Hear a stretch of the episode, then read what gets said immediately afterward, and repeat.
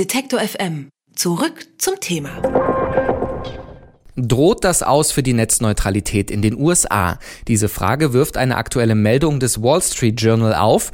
Zwar gibt es in den USA schon seit einigen Jahren Ausnahmen von der Gleichbehandlung im Datentransfer, nun spricht sich aber auch die staatliche Regulierungsbehörde FCC für ein Zweiklassennetz aus. Sprich, Unternehmen sollen Daten gegen Geld schneller ans Ziel bringen können. Die Internetprovider, die würden damit viel Geld verdienen und die Anbieter wie Netflix, Amazon oder YouTube ihre Monopolstellung ausbauen ausbauen. Heute stellt die FCC ihre neuen Regeln vor und ob dies das Ende der Netzneutralität markiert und was das auch für Europa bedeutet, darüber spreche ich jetzt mit Thomas Lohninger. Er ist Mitglied der Digitalen Gesellschaft und schreibt für netzpolitik.org. Schönen guten Tag, Herr Lohninger. Schönen guten Tag. Die FCC, also die Regulierungsbehörde in den USA, die empfiehlt den Providern ganz offen, Daten gegen Geld schneller zu transportieren. Ist das endgültig der Weg zum Zweiklassen-Internet? Ja, also das, was die amerikanische Regulierungsbehörde da heute vorgestellt hat, markiert ganz klar das Ende der Netzneutralität. Und es ist sehr erstaunlich, weil eigentlich ist die Regulierungsbehörde dafür zuständig, die Netzneutralität einzuhalten und sich um den Wettbewerb und den Markt und das Funktionieren des Internets zu kümmern.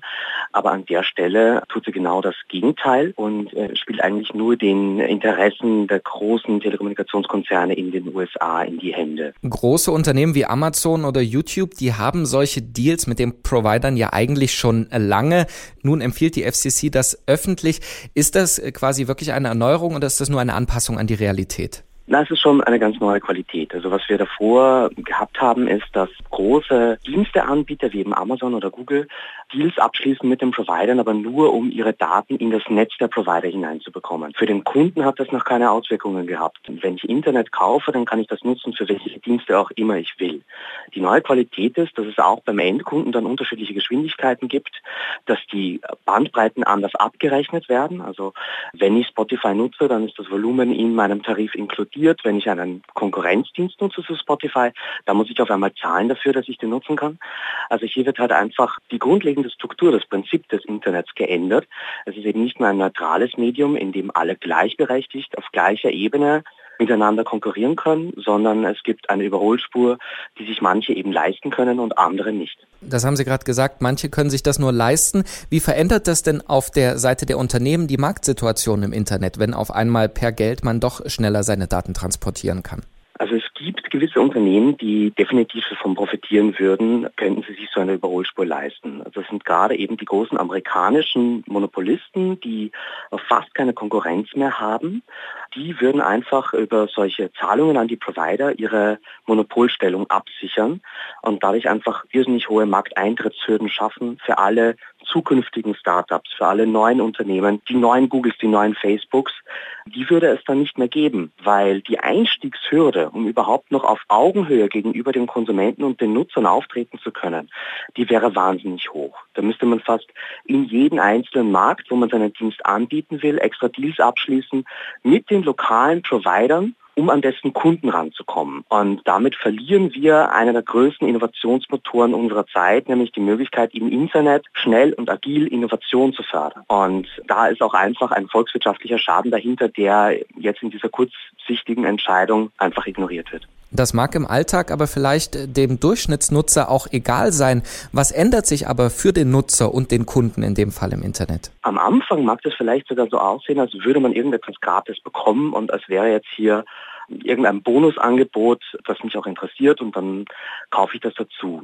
Aber auf lange Sicht wird sich dadurch einfach auch für den Konsumenten vieles zum Nachteil wenden, weil die Diensteanbieter müssen das Geld, was sie jetzt an die Provider abliefern, natürlich auch wieder irgendwoher zurückbekommen. Und das wird natürlich am Ende wieder der Konsument zahlen. Und gerade eben die Wahlfreiheit der Nutzer im Internet, dass man sich jederzeit entscheiden kann, ob man zu einem neuen Diensteanbieter geht, ob man jetzt von Service A nach Service B wechselt, diese Wahlfreiheit verliert man komplett, weil das werden dann auch solche Bundles angeboten, wo mein Provider eben Deals hat mit manchen Diensteanbietern, aber nicht anderen. Und wenn ich dann Dienste oder Internetprovider wechseln will, kann es zu großen Komplikationen kommen. Das ist auch ein klassischer Kritikpunkt von allen Konsumentenschützern. Bei einer Aufweichung der Netzneutralität werden die Konsumenten am Ende draufzahlen. Jetzt äh, sprechen wir in dem Fall äh, natürlich erst einmal nur über die USA. Das Europäische Parlament, das hat ja sogar Anfang des Monats beschlossen, die Netzneutralität in Europa verankern zu wollen.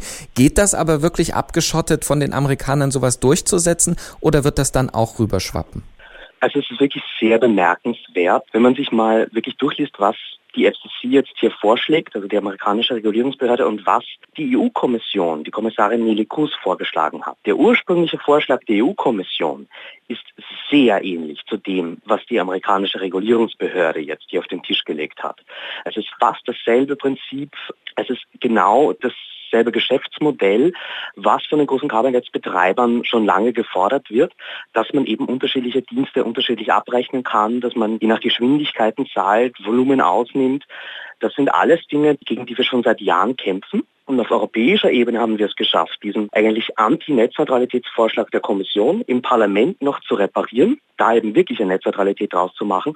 Und jetzt sehen wir, dass in den USA genau dieselbe Stoßrichtung der Industrie nochmal kommt. Und eins dürfen wir nicht vergessen, gestern hat Brasilien auch ein Netzneutralitätsgesetz verabschiedet, das sehr vorbildlich ist in großen Teilen. Also wir haben jetzt hier so in Europa schon es einmal geschafft, dass sich eine demokratische Bewegung gegen die Interessen der Industrie stellt. In Brasilien war der zweite Erfolg und jetzt in den USA ist die Sache ja auch noch nicht gegessen. Jetzt geht es darum, ob dort die Zivilgesellschaft aufsteht. Man darf nicht vergessen, Barack Obama ist 2008 unter anderem mit dem Versprechen ins Amt gekommen, dass er Netzneutralität in den USA gesetzlich garantieren will. Also ist das aus Ihrer Sicht äh, dann schon gefestigt, eben diese Zweiklassengesellschaft, oder gibt es noch eine Chance für die Netzneutralität? Es gibt immer noch eine Chance. Also natürlich, wenn die USA es nicht schaffen, hier eine gute Regelung zu finden, dann wird das Auswirkungen auf Europa haben. Die USA haben eine sehr starke Vormachtstellung im Internet und natürlich wird das Abstrahleffekte haben. Gerade jetzt, wo ja das Parlament seine Entscheidung getroffen hat, müssen ja auch die Nationalstaaten im Europäischen Rat zu ihrer Position kommen.